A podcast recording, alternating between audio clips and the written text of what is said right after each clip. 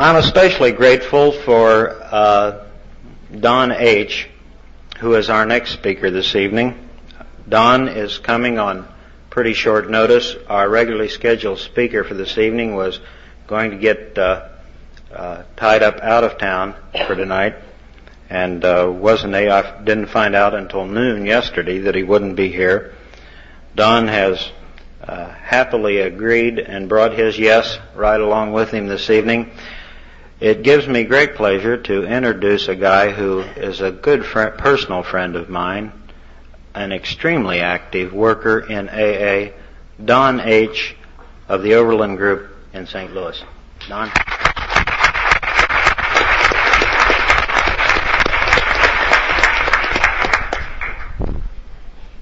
Short notice, but 50 pages of notes. I too was looking for ways or a, a method to start. And I guess the easiest way is to look around at the people, feel what you feel from. And I guess I never saw so many young and old alkies in one room for one real good purpose. And it's to stay sober. Today. Today. Today. I don't stutter. My name is Don Howard. I'm 29. And when I had the fortunate experience of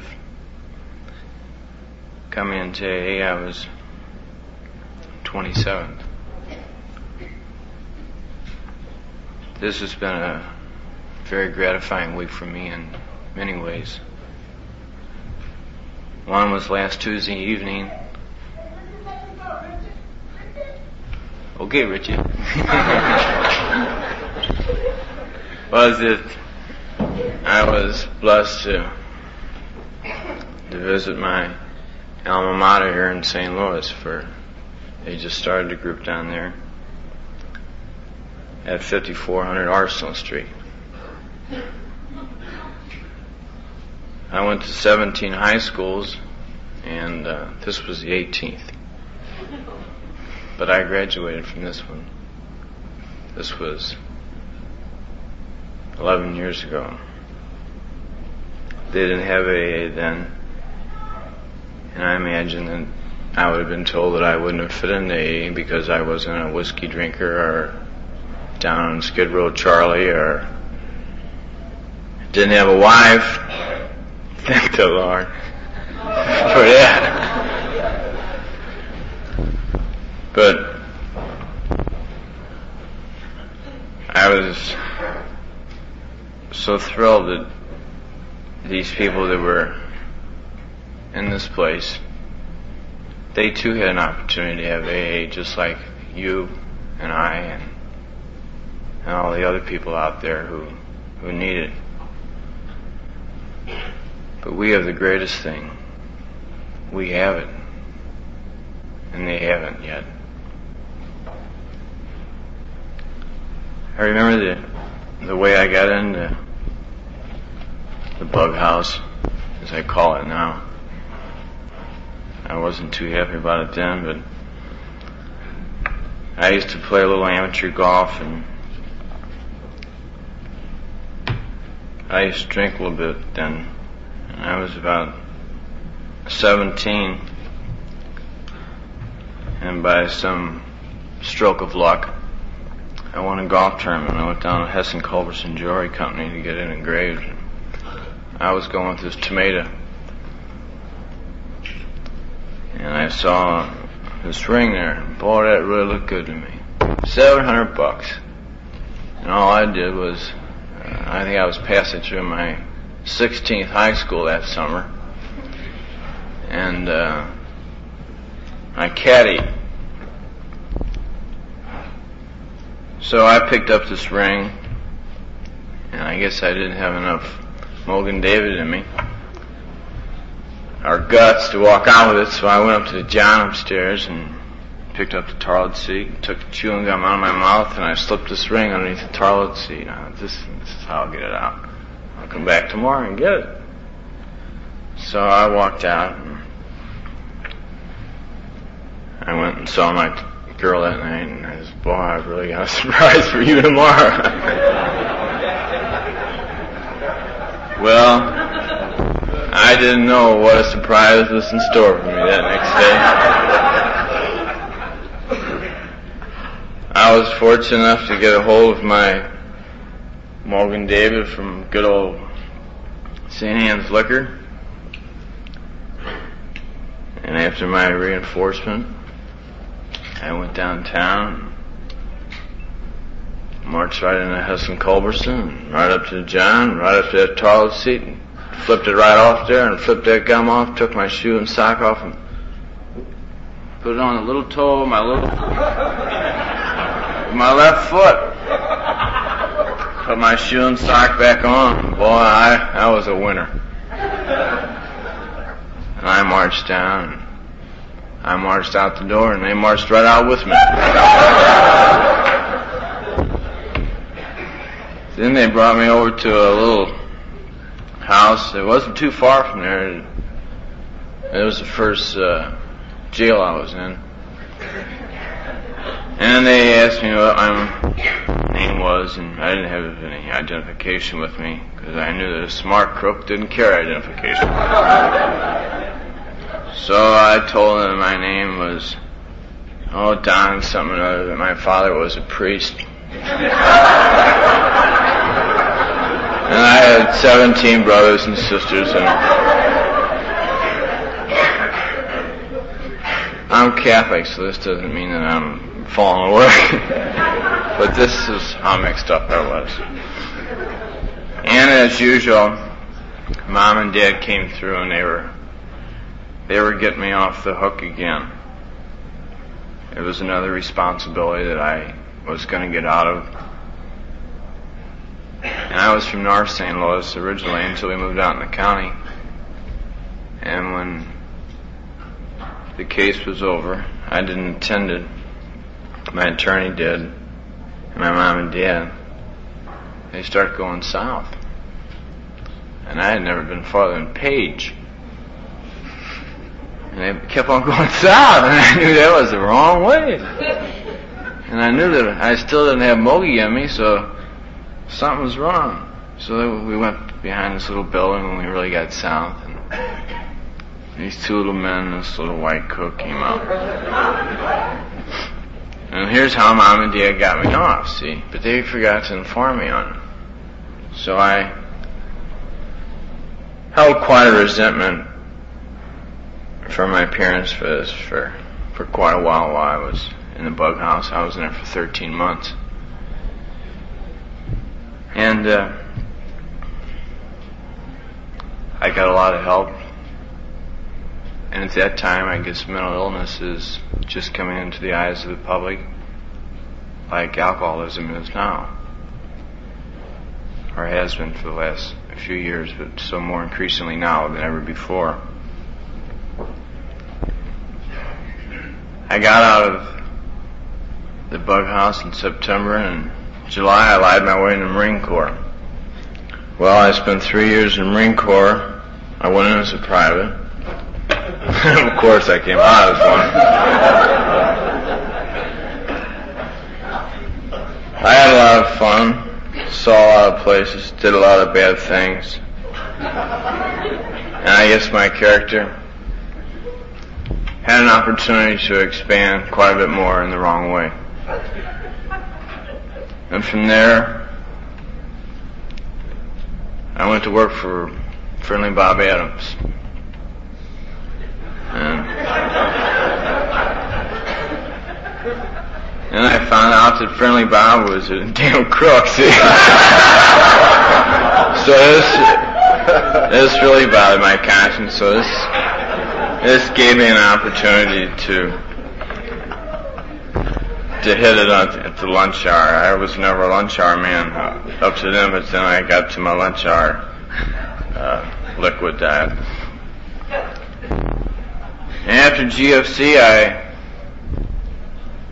I went to work for Sears. My brother, poor soul, he still works there, and if he knew I was here saying this, he'd cut my neck off because he has one of their stores. But uh, I was an outside salesman, and that didn't work in very well either, because I couldn't sell chain link fencing down a corkscrew. I tried, but Ed Kubash just wouldn't. He just wouldn't buy chain link fencing. So I was asked to leave Sears. So I did. And the next, let me see, no, I have to backtrack about three months. I was on, I got fixed upon a blind date with this beautiful young girl who I finally married. Who I'm now married to. Finally, oh God. I'll get it there. And you didn't believe him when he said I was unprepared, but I know. Well, we got married and uh, Nance knew that I didn't have a job, but mom was coming up when I came back. When I came back from our our honeymoon from down in the Ozarks, and boy, I mean, we went in the Ozarks. It was free, so you know we went pretty deep. We came back, and I looked for work, but I I never left the house to look.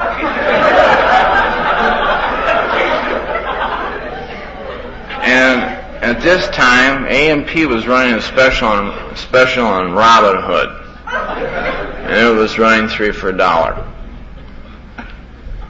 And since Nancy was working,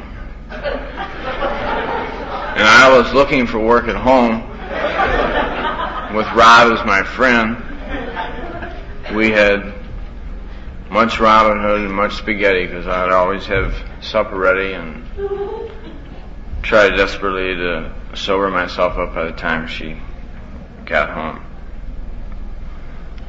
So from there, we moved on. Uh, she lost her job because they thought that she was pregnant, and they were pretty right about that. So liquor doesn't make you impotent, I found out.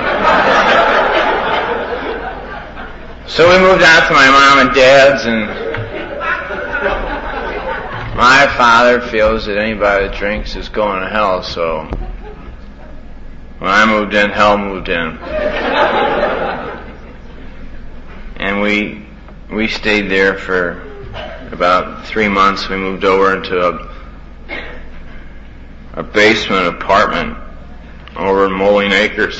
And I was just starting as an apprentice butcher and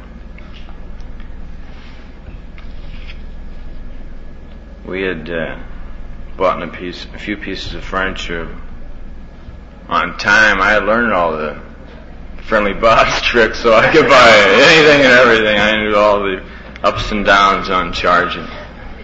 So one night we went to bed. The next morning we got up, we got out, and something happened in this basement. They had a flood, and we we were in about I guess about three to six inches of water. So we had to move out. We couldn't afford to pay rent any place, and her mother-in-law loaned us some money to put it on a down payment on a house. This was another break, another way that I was being helped but not helped. I was looking for a way out of my confusion, but I, for the life of me, I, I, I couldn't find it. I looked, I looked at myself. I guess that we've been living in the house about three years, and we were about to ready. We were about ready to lose the house, and uh, oh, we had that big. They were the bills were that big. They were really tall. They were tall and mighty, and I had lost all self-respect for myself,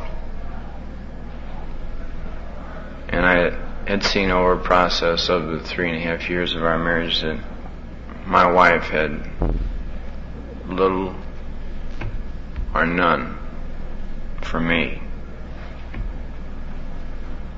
And our little girl, uh, she wasn't smart enough not to have any respect for me. I was, I was getting scared and I didn't know what to do. And after one of my fabulous weekends, on the following Monday, she, my wife came up to me and she had a piece of paper and she put it up to me and she said, "This is how Denny and I are going to be able to to make it without you." And I could tell by the tone of her voice and by knowing her that she wasn't bullying me one bit. She really meant it. So, about two weeks prior to that, I had heard this gentleman by the name of Mr. X on the radio. And at this time, I had gone back to beer. because you could never be an alcoholic if you drank beer. So, I remember that this man had said this is possible to be an alcoholic and, and drink beer. So I I called over to Midtown facility and a gentleman answered the phone and after a few minutes conversation he asked me if I'd come over and I did and he gave me a test And I guess it's about the first test and the only test I've ever passed. I think I got 85. but when I went into AA, I was still looking for a way out. I was looking for an, excuse again. I had tried the pledges. I had tried self-control, willpower. I went up to see Father and he said, Don, cut it to six. Six a night will do it. Well, that didn't work.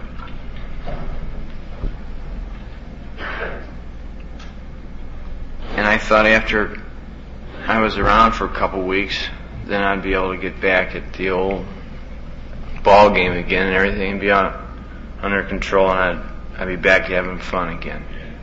But I made a, a real big mistake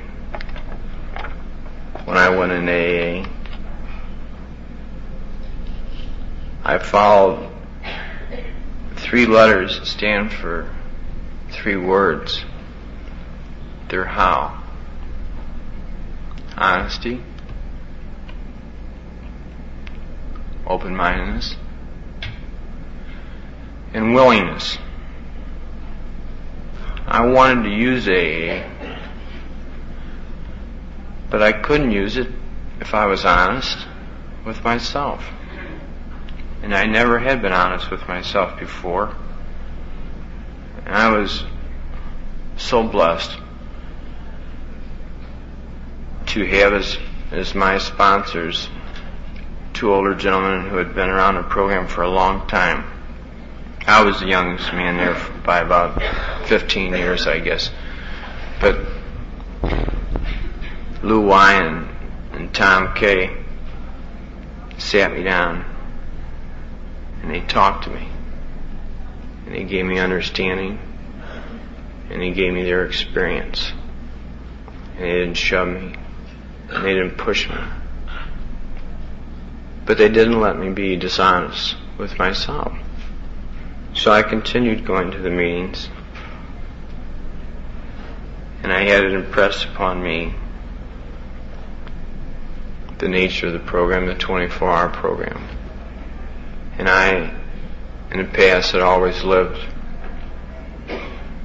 in the past and the future. but never today, never right now, never a little while from now, but just the past, the bad things that happened in the past and the terrible things that were going to happen in the future. And they gave me this. And for these older people who gave me this, I, I would, for them, I, I would not be here today, and I would not be sober today. And I had the opportunity to get to go on 12 step calls, which all of us have done. And the giving to the other people. And seeing other people being able to change. The reward that I felt in this was something that I had never felt before because I had never done anything worthwhile before. Except be the bum that I must have wanted to be or I didn't have any control to be the disease that had me. And after many, many 24 hours on the program, I found out that I had not shared the most blessed thing that this program has had given to me. I had not shared it with with my family. It says in the 12th step, after having a spiritual awakening, to pass the message on to other alcoholics and to practice these principles in all, all our daily affairs. This means at home, too. I know that when a man first gets on the program, in the first days and 24 hours, they're so vitally important to be around AA all the time. But I feel that the wife and the family can be overlooked in this process. And I did do this. I thought that she doesn't want to hear this. God, she's heard this. Uh, I've been out this many nights. She's heard. Uh, she don't want to hear about this guy's problems or this or that. But she did. She she was all alone. I brought it home and I kept it inside myself. I wasn't practicing the 12th step. I wasn't practicing. I was practicing selfishness. I was keeping it all to myself. All the wonderful experience that I had had. And just recently, through communications, I've been able to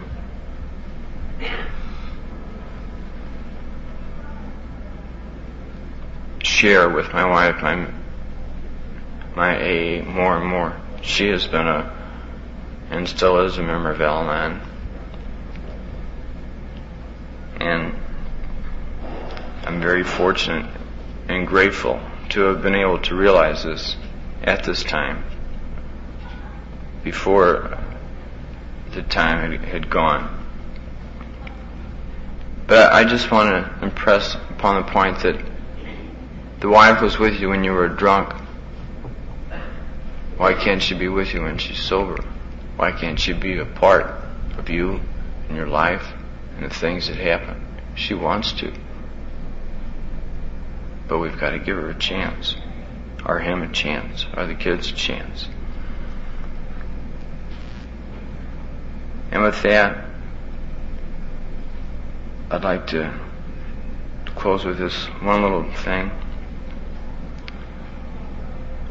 I had to change something in, in AA for my own personal self. And the, and the serenity prayer, I have to say, God grant me the serenity to accept the things I cannot change courage, and patience. Patience to change the things I can, and wisdom to know the difference. I lack patience very much, and I guess I always will, but they say that you never master anything in AA, that you just try to keep working at it. God gave it to you and I and to all interested parties here an understanding of an alcohol of alcoholism. And he gave this to, to nobody else, just to us. And it's our responsibility. And I really believe this before this higher power. It's our responsibility to give this to as many other people as we can. And this bars none. And I want to thank you for letting me share this night with you.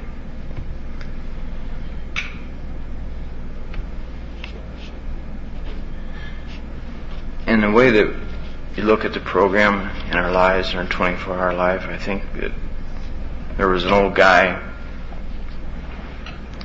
His name was Abe, but he had a real good phrase. And he says, Life is as happy as we make up our minds to be, for it to be. I think this is so true. And I want to thank you very much.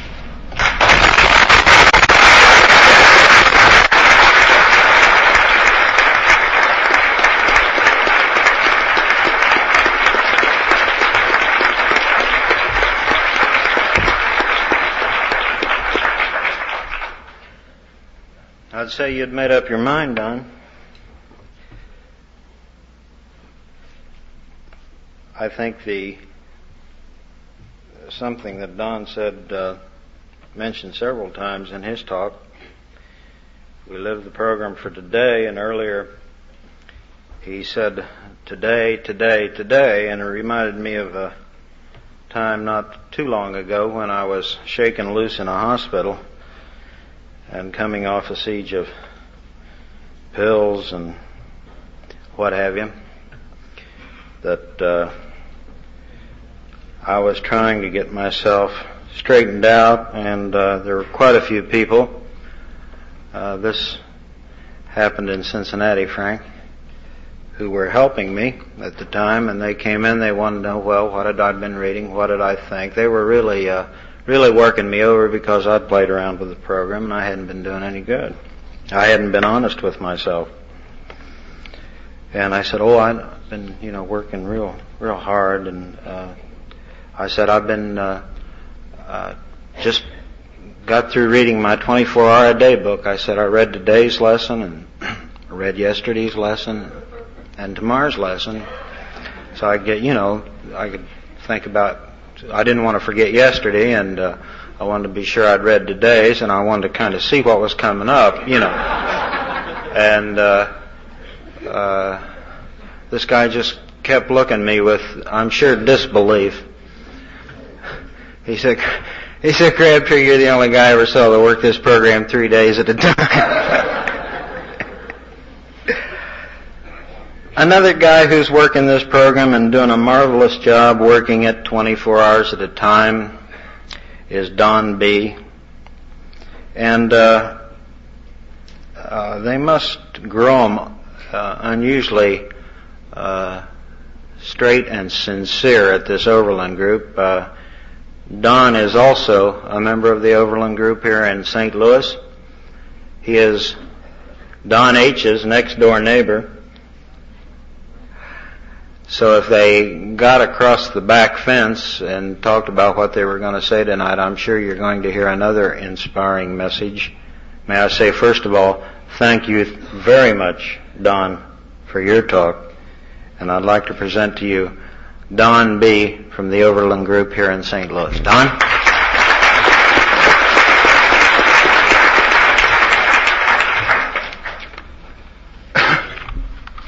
I'd just like to say that uh, this is the type of inspiration that I have.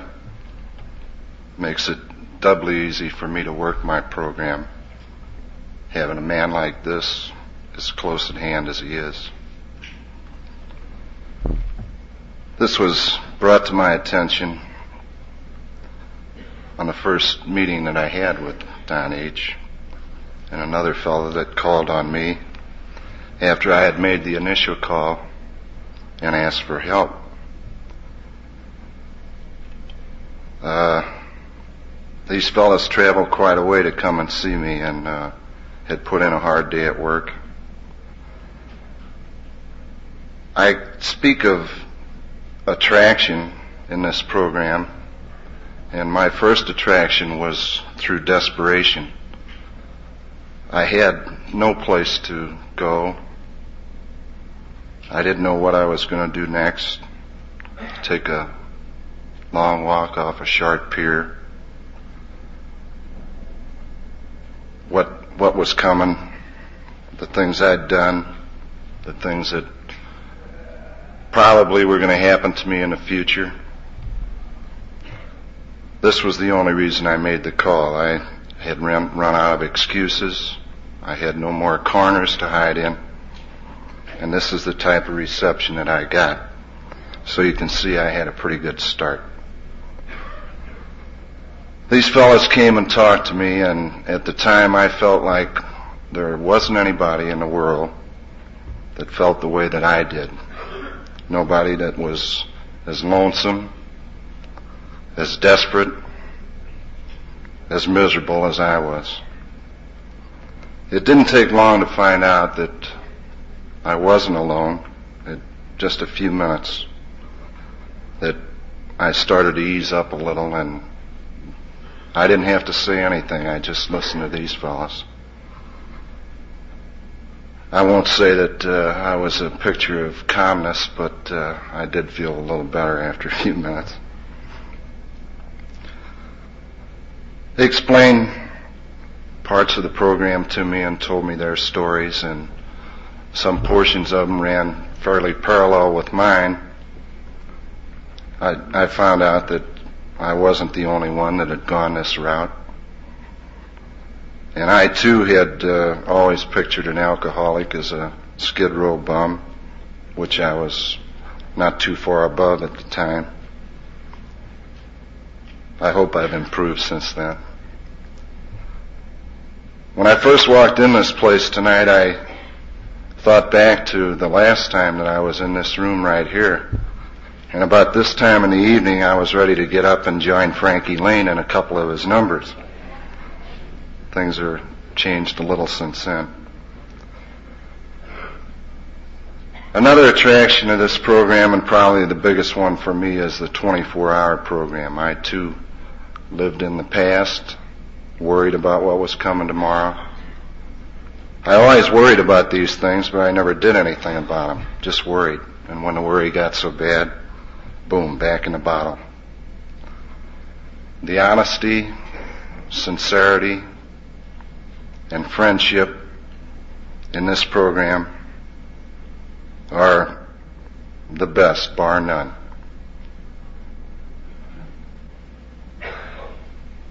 I, through this program, through the people that I've met, through my sponsors from meetings, all the tools that we use on the program have helped me to gain some degree of honesty and humility.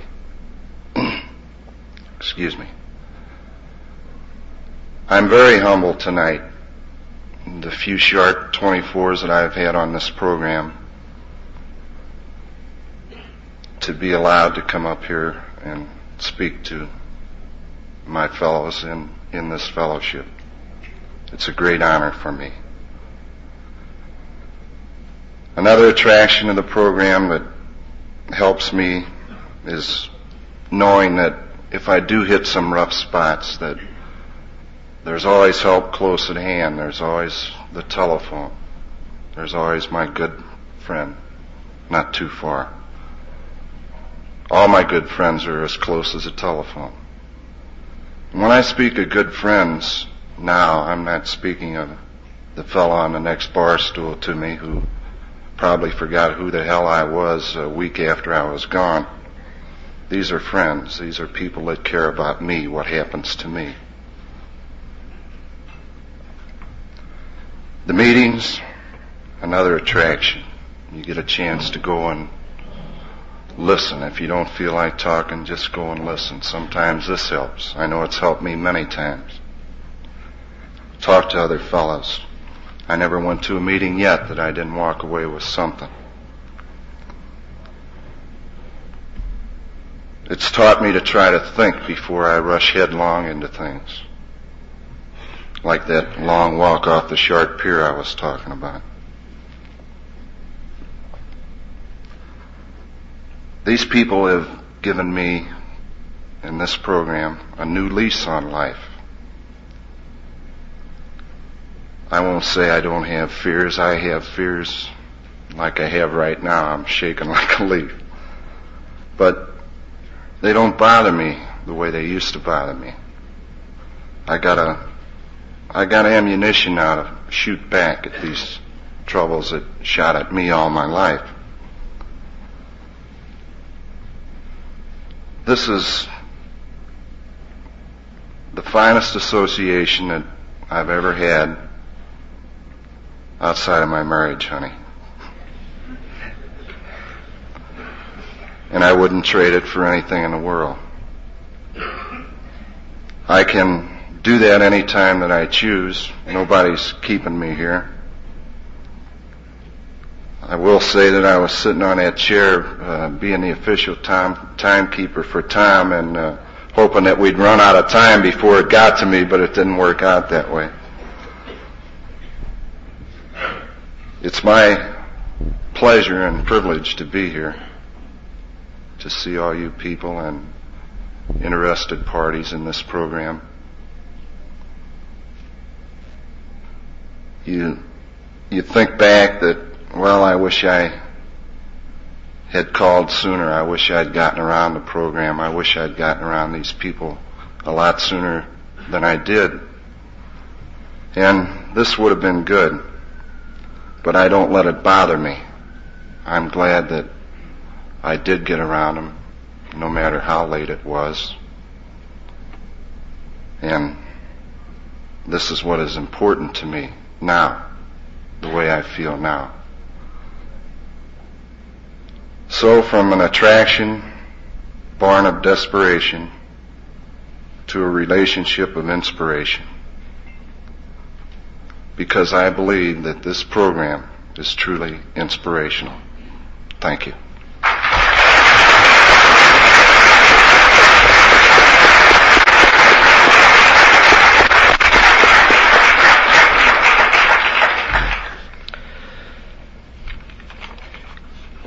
I would like to thank everybody tonight who has been up here for the time that they've given, for the inspiration that they've given, for the sincere thoughtfulness that they have shown by the things that they have said. I'd like to thank each and every one of you for a very good job well done. Uh, I have two announcements before we close.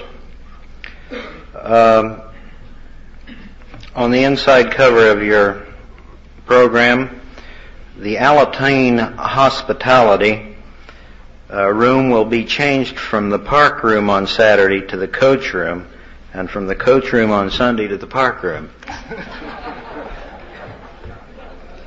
now you'll dream about that all night, won't you? it's exactly the opposite of the way it is on the inside cover of your of your uh, uh, program.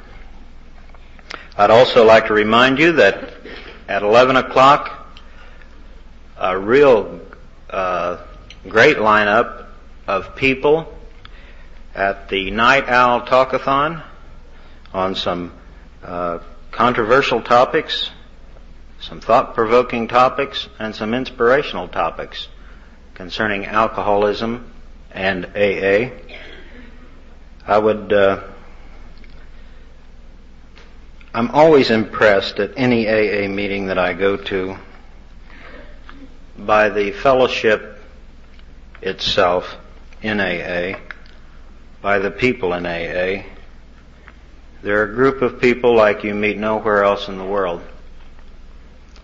There is a story that I heard some time ago that has always been a favorite of mine. It's supposed to have happened many years ago in covered wagon times, I guess, uh, just a little west of St. Louis. It's a story of uh, a little settlement that was just out here west, and it was about the last settlement as you went west. In other words, you either uh, settled in this particular little village. Uh, there was a road going off into the village, or you could go straight ahead and eventually into the wilderness and uh, unknown dangers in those days. And right in the fork of the road that went to the village and then went on to the wilderness, there was an old log cabin. And as this story goes, there was a an old man who lived in the log cabin, and every night he used to sit out and he used to watch the sun go down on the sitting on a stool leaning against the cabin. And one night uh, he was about to turn in for the night when he he heard a ca- uh, covered wagon coming up from the east. And it got to the fork of the road and it stopped. And the man jumped down from the wagon and he went over to the old man and he said, uh, say, he said, the wife and I are thinking about settling down here. He said, uh, what kind of people do you have around here? And the old man thought for a second. He said, well, what kind of people were they where you came from?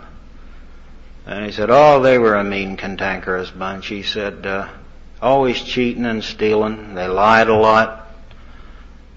Nobody ever spoke to us. We had an awful lot of trouble getting along with our neighbors. That's the reason we came out here. And the old man said, well, you, said, that's pretty much the way people are around here. And he kind of waved the man on and he got back on the covered wagon and he, he went on west out to the wilderness. And the old man had no sooner gotten back to his door than another covered wagon came up and another man got down and he asked the very same question of the old man. He said, uh, the family and I were thinking about settling down here. He said, what kind of people do you have around here? And the old man said, well, what kind of people are they where you came from? And the man looked out over the western horizon and he got choked up a little bit and he said, oh, they were a grand bunch of people. He said, they give you the shirt off their back, they'd do anything for you to help you.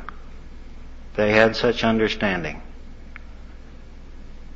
He said, we came out here because we thought there would be some more opportunities. But he said, gee, we hated to leave him. And the old man said, well, he said, uh, that's exactly the way the people are around here. And I think we find this in AA. No matter where we come from in the United States or Canada or where we go to, there are kind of people would you stand and join me in the Lord's Prayer? Our Father, who art in heaven, hallowed be thy name. Thy kingdom come, thy will be done, on earth as it is in heaven. Give us this day our daily bread, and forgive us our trespasses, as we forgive those who trespass against us and lead us not into temptation, but deliver us from evil. For thine is the kingdom and the power and the glory forever. Amen.